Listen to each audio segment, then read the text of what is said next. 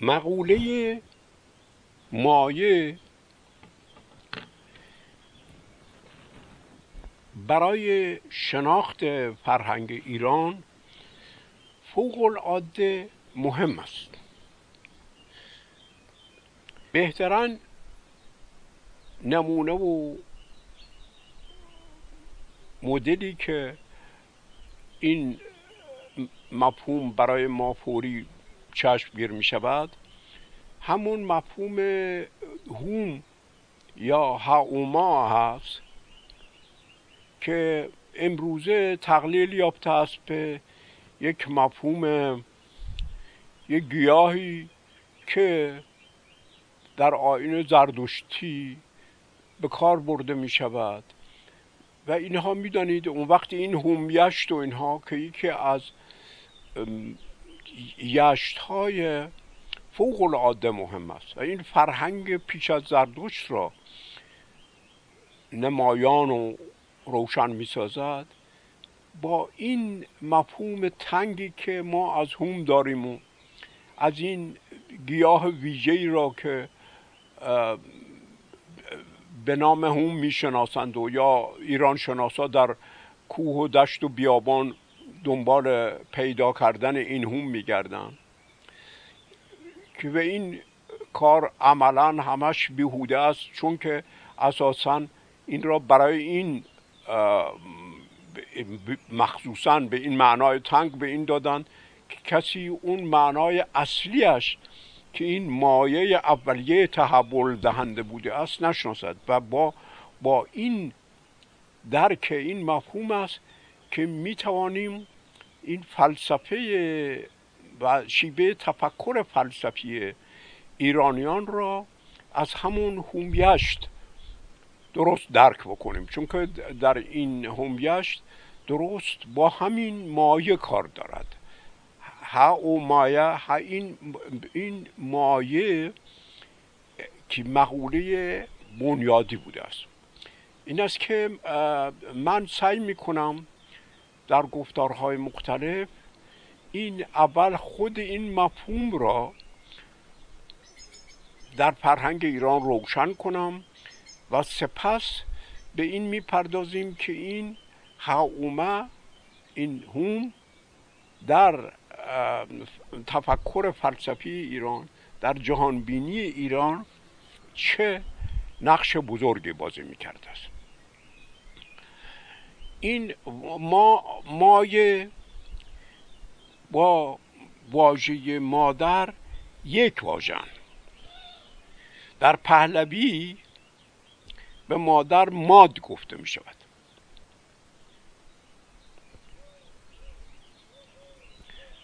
این مادها نیز که در آغاز تاریخ ایران قرار گرفته‌اند درست به همین فرهنگ مادری یعنی به همین فرهنگ زن خدایی برمیگشته است. ماه را هم ماده می گفتن و واژه امروزی ما چه ماده چه در قوانین ماده شماره یک و ماده فلان که خیلی مهم است و چه واژه ماتریالیسمی که ما از غرب وارد کردیم همه به همین واژه برمیگردن و شناخت این واژه مایه تمام اینها را برای ما روشن می کند و مفهوم و محتوای اساسی اینها را در دسترس ما قرار می دهد. در پهلوی به اسانس و بنیاد و مغز و آنچه اساسی است مادیان می گویند. مادیان یان که همون یعونه باشد یکی معنای جایگاه و منزل دارد، یکی معنای با هم یگانه شدن با هم یکی شدن دارد و این ماد درست همون معنای مایه را دارد به که اینجا مادیان معناش چی است؟ معناش جایگاه مادر، جایگاه مایه و یا مادر یا مایه پیوند دهنده. و در پهلوی به اسانس و جوهر هر چیزی مادگ میگفتن. این خیلی مهم است که ارزش کتاب را میرساند، که به کتاب هم مادیان میگفتن. خوب دقت شود که این چه کتاب، از کتاب چی میخواستن، در کتاب چی باید باشد. مادیان جایگاه محتویات اساسی و بنیادی و مغزی و مایه زننده. این خیلی مهم است. کتاب باید مایه باشد. درست در سقدی به مایه یا خمیر مایه مادن یا مادنا میگویند. واژه می یا شراب و باده هم همین واژه است. چنانچه در سقدی به میخواره مدخواره میگویند. این در واقع می یا مد یا مدو معنای اصلیش یعنی مایه تحول دهنده، مایه تخمیر کننده. این معنایی که این به کار بردن این نام برای شراب که از انگور یا از سایر میوه‌جات گرفته می شود، این معنای شراب ندارد. در اصلش معنای همین ویژگی مایه داشته است. می یک نوع مایه است و به این معنا گرفته می شده است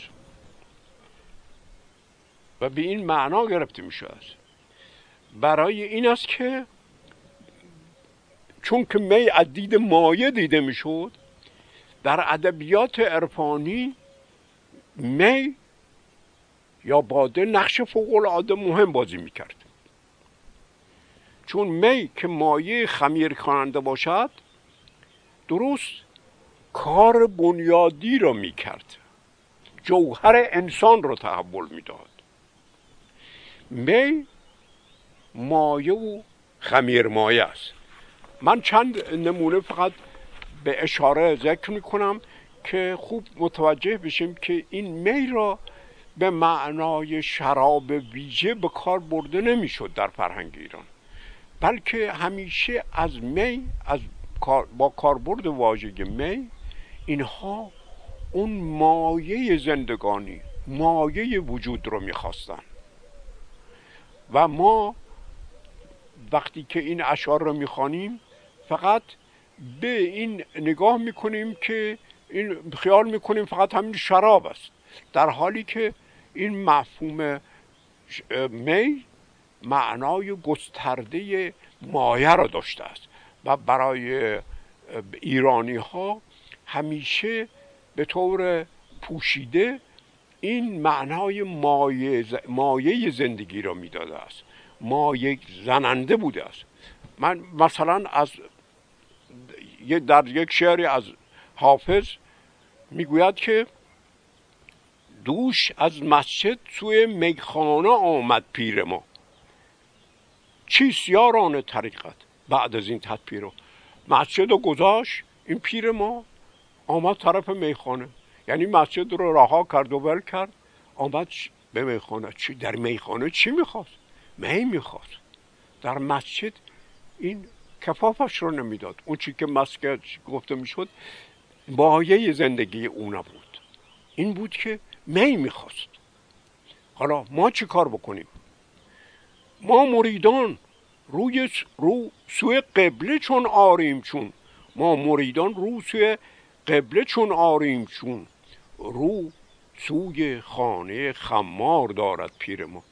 وقتی رهبر ما پیر ما روی خانه خمار، یعنی اون کسی که تخمیر میکند، این است که ما چطور بریم طرف قبله نماز بخوانیم. ما قبله نمیخوایم. ما قبله ما اون چیزیست که ما را تخمیر میکند. ما مریدان روی سوی قبله چون آریم، چون روی سوی خانه خمار دارد پیرم. حالا درست یک اشاره هم به مولوی بکنیم که تا نشان بدهیم که این مفهوم می مفهوم مایه داشته است برای عرفان. مولوی در یکی از غزلیاتش میگوید پرد اون جام می را ساق یا بار دیگر، اون جام می رو پر کن و ساقی. ببینید اینجا خدا ساقیست، یعنی خدا مایه زندگیست. این وجودش در همین جامیست، در همین شرابیست که میدهد. جام می مایه است. نیست در دین و دنیا همچو تو یار دیگر، مثل تو ساقی که می میدهی یار دیگری، دوست دیگری نیست. کفر دان در طریقت، جهل دان در حقیقت، جز تماشای رویت پیشه و کار دیگر. اینجا خدا ساقیست، اون که تخمیر میکند با میش. از خدا امر و نهی و حکم و دانش نمیخواهد، بلکه چی میخواهد؟ می میخواهد. اون چه وجود انسان رو تخمیر میکند، اون چه تحول میدهد در وجود انسان. و این کفر و جهل است که کسی به جای اینکه رو به این ساقی و به این می بیاورد، برود سوی دیگر. همون حرف حافظ است: جان ز تو گشت شیدا، دل ز تو گشت دریا. کی کند التفاتی دل به دلدار دیگر. در خرابات مردان جام جان است گردان، نیست مانند ایشان هیچ خمار دیگر. خوب نگاه توجه به این معنای می بشود که اینها دنبال شریعت و امر و نهی و اینها نمی گشتند. حتی در دانش و فهم و اندیشه و اینها دنبال مایه می گشتند، اون چه که انسان را تحول بدهد. با امر و نهی و تهدید و اینها انسان عوض نمی شود، تغییر نمی کند. انسان برای پیدایش نیکی و زیبایی و سرشاری و دوستی و مهر از خود نیاز به مایه، به اصل تحول دهنده دارد، نه به امر و نهی و اندرز و وعظ و تهدید به عذاب یا وعده های نسیه آن جهانی. کیمیا هم، واژه کیمیا هم چنان که خواهیم دید همین معنای مایه تحول دهنده را داشته است. میگویند که این از یونانی آمده است، ولی این واژه فارسی است. خیمیا در طبری به مایه چیز میگویند، تخمیر دهنده میدن. خ و خی به معنای سرچشمه است. مایه خیمیا یعنی مایه، سرچشمه مایه. این فرهنگ ایران در اخلاق و اجتماع و سیاست و هنر دنبال همین کیمیا، همین مایه تحول دهنده میگشت. مثلا فخرالدین اسعد گرگانی میگوید در ۲۰ به گیتی کیمیا جز راستی نیست. به گیتی کیمیا جز راستی نیست. راستی در فرهنگ ایران همون حقیقت است. این را نباید فراموش کرد. در فرهنگ ایران راستی حقیقت است. این ویژگی خاص زبان فارسی است. چرا؟ کیمیا یعنی مایه تحول دهنده است که بون و اساس انسان رو، گوهر انسان رو، چهره نهفته در انسان رو میچهرد، شکل میدهد با من. حقیقت کجاست؟ حقیقت در درون و در گوهر انسان هست. جایی هست که این تخم یا چهره یه وجود بشکوفد و در اثر تخمیر از درون انسان پدیدار شود. حالا یک نمونه دیگر از سعدی.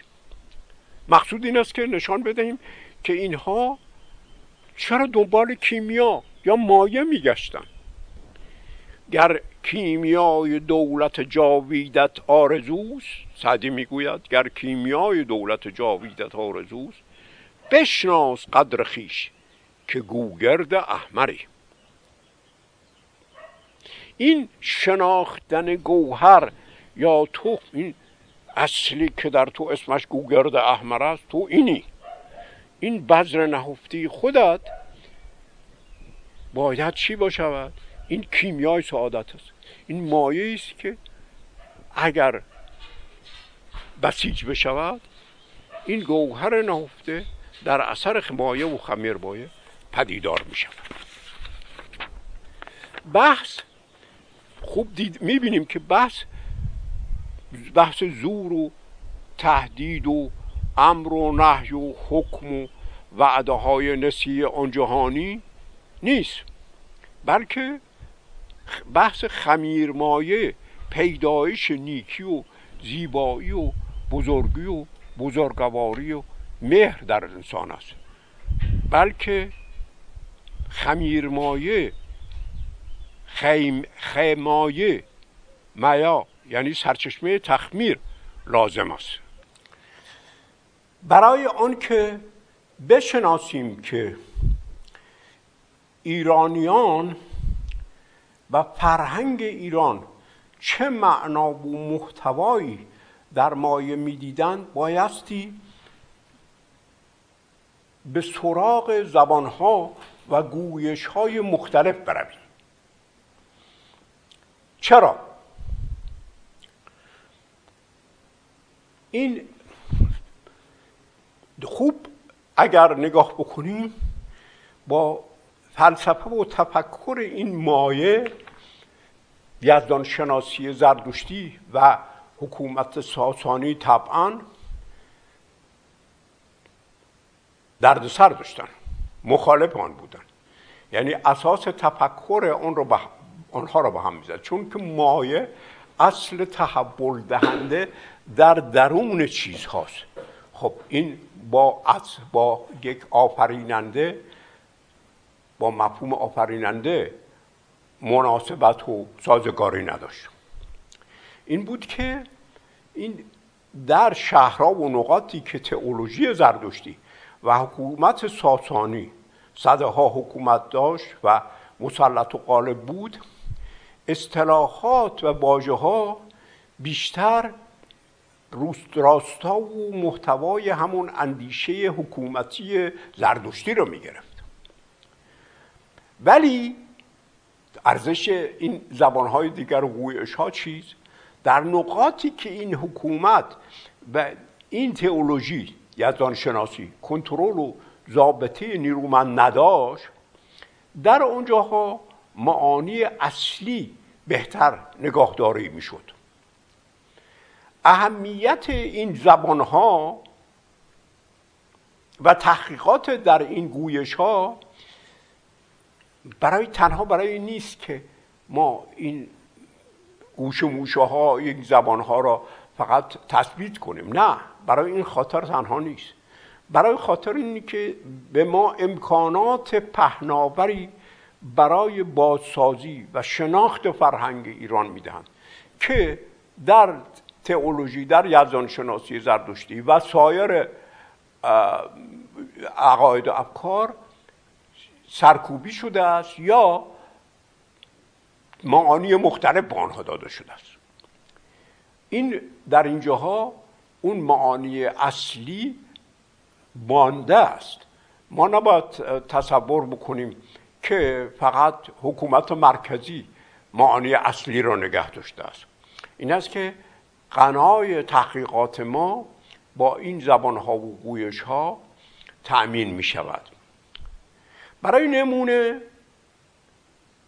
تصویر خمیرمایه را در زبان کردی دنبال می کنیم. در تحقیق در زبان کردی ما به یک ویژه خیلی مهم مایه پی میبریم که در سایر جاها به این آسانی در دست ما قرار داده نمی شود. در کردی به خمیر حبیر گفته می شود و درست واژه خمیر هم از همین حبیر آمده است. من درباره این واژه حبیر سپس مفصل‌تر صحبت خواهم کرد، چون که این پسوند ویر یکی از واژه‌های کلیدی است در فرهنگ ایران و درست این معنا را ژرف‌تر می‌کند. شناخت آن به خمیرمایه حبیر، این اصلش حبیر بوده است. به خمیرمایه و مایه در کردی حفیان و حفین و آمیان گفته می شود. حالا این ما یه اول بحث رو روی این حفیان و حفین حوین متمرکز می کنیم. درست این واژه های کردی ما را با معنایی که ایرانیان به تخمیر شدن و تخمیر کردن و مایه بودن می دادند بسیار آشنا و مانوس می سازد. اینجا ما به یکی از اساسی ترین مفاهیم اولیه پی می بریم که با اندیشه زردوش ناسازگار بود. اساس این واژه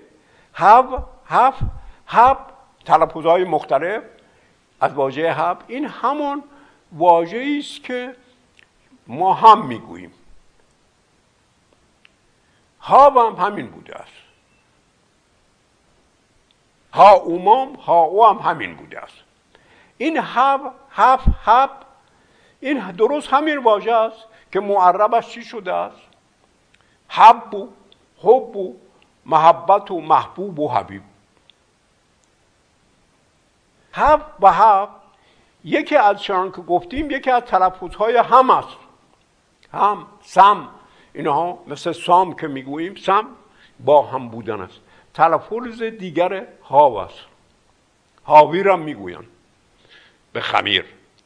هب که به معنای با هم است، به دانه و حبه هم حبه، اصلا کلمه حبه هم همین است دیگر. در کردی به دانه و حبه هم میگویند. این با هم با دانه و حبه چه رابطه‌ای دارد؟ درست همینجا مسئله اساسی تر می شود. ایرانیان تخم و بذر و دانه را جفت می دانستند. اصل جفتی دانه دوانه بوده است، یعنی دو قلو و همزاد، چنان که ییمه جمشید او هم معنیش همین است، یعنی تخم است، یعنی حب است، یعنی حب است. این جفتی با همی اصل آفریننده بوده است. این در فرهنگ ایران یوغ، دو تا گاب دو تا اسب که یک گردونه را میکشند با هم به حرکت در میآورند، این که دو تا در هماهنگی با هم در حرکت با هم گردونه آفرینش رو به جنبش میارن، این اصل آفریننده شمرده میشد. فوق‌العاده این مفهوم مهم است. این اصطلاح در زبان کردی نکته باریکی را آشکار میسازد که در زبانهای دیگر بدین روشنایی ارائه داده نمی شود. با شناخت این واژه است که میتوان به معنای چند واژه که در پهلوی مانده است دست پیدا کرد. چی در پهلوی؟ مایوت به معنای جفت، جفتگیری و مقاربت و آبستنیست. مایش یعنی مقاربت. درست ببینید مایه اینجا این واژه هم را نشان میدهد، با هم بودن. در کلمه میمند ما که می و من بوده است یعنی دارای می و مند، اینها درست این مفهوم مایه را که در زبان کردی دیدیم این هفیان و همیان، این درست همین کلمه پیشوند هب که با هم بودن است، اینها نگه داشتن.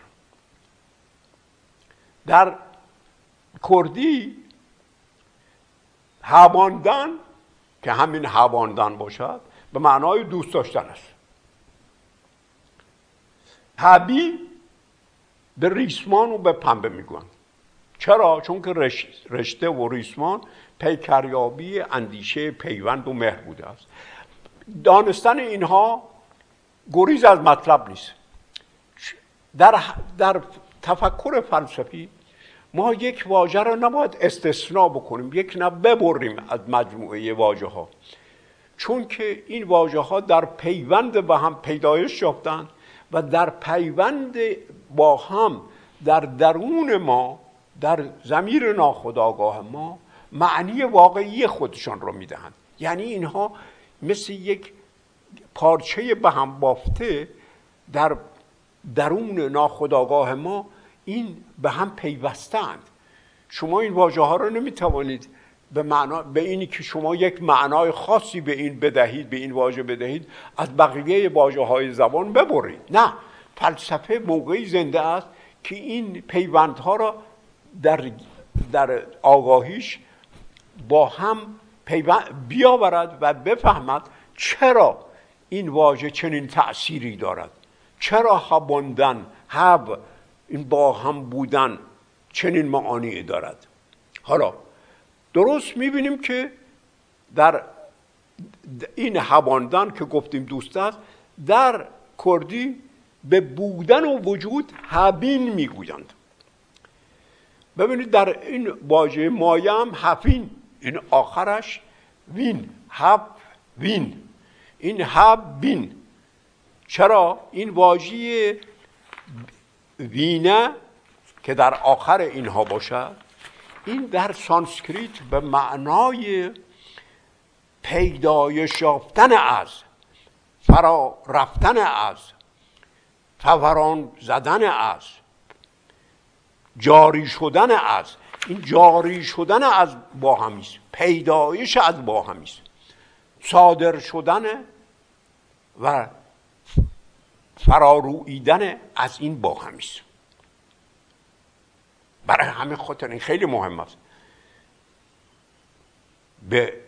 به معنای هبین از یک طرف، هبین به معنای وجود و بودن است، چیزی هست که به هم پیوند پیدا کند و با هم دوست و هماغوش بشود. حالا به جشن عروسی در کردی هبالا گفته می شود، به رفیق و یار هفال گفته می شود. همین شما خوب نگاه کنید، این همون واژه حفل و محفل و این هاست که در عربی معربش همین واژه هاست.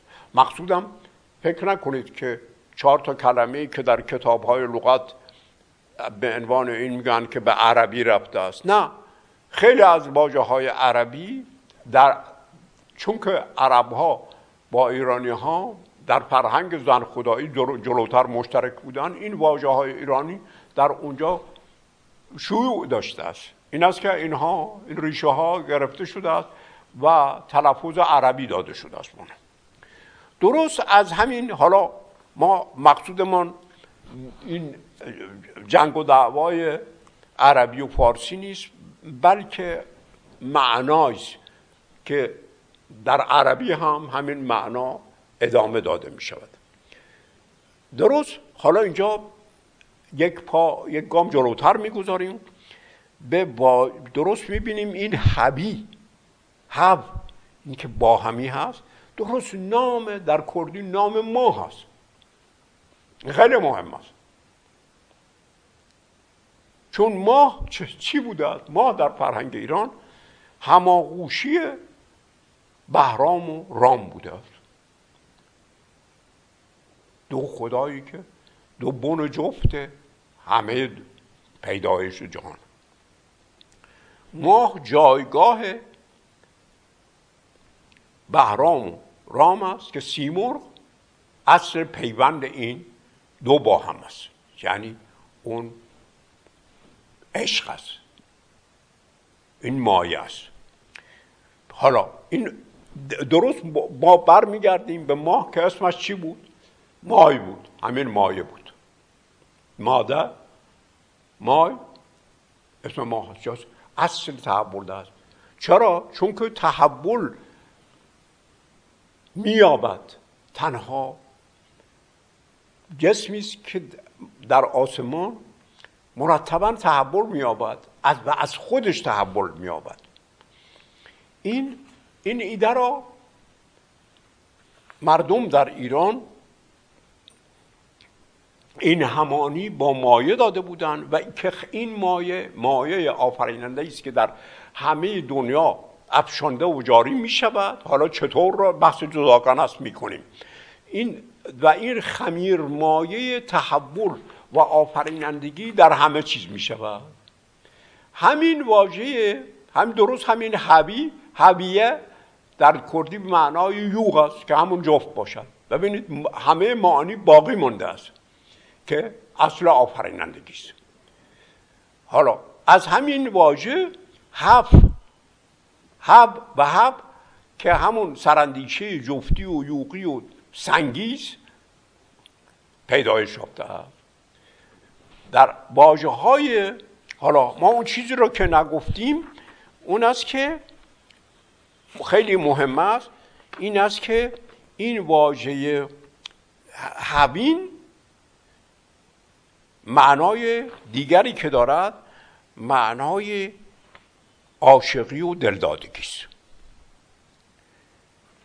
این معنا خیلی مهم است برای خاطر اینی که ما درست می‌بینیم که خمیر مایه درست اون مفهوم چی دارد؟ مفهوم با هم عاشق هم دیگر شدن، دل به هم دادن. مایه این مفهوم، این واژه هم این رو دارد هم اون. و حبیان اون یان یا اونا به معنای جایگاه و با هم یگانه شده است، یعنی جایگاه با هم یگانه شدن. ولی حبین که چنان گفتیم این در معنای عاشقی و عشق و دلدادگی در کردی دارد و اینها خوب نشان داده می شود. این واژه حبین همون واژه‌ای است که در فارسی به عبین شده است یا عبین هست. حبین مایه ماست و پنیر است ولی معنای عشق و دلدادگی را نیز دارد. حبینداری عاشقی و دلدادگی است. پس مایه اون چیزی است که اصل پیدایش عاشقی و دلدادگی و دوستی و اتحاد و یگانگی و بودن و وجود داشتن است.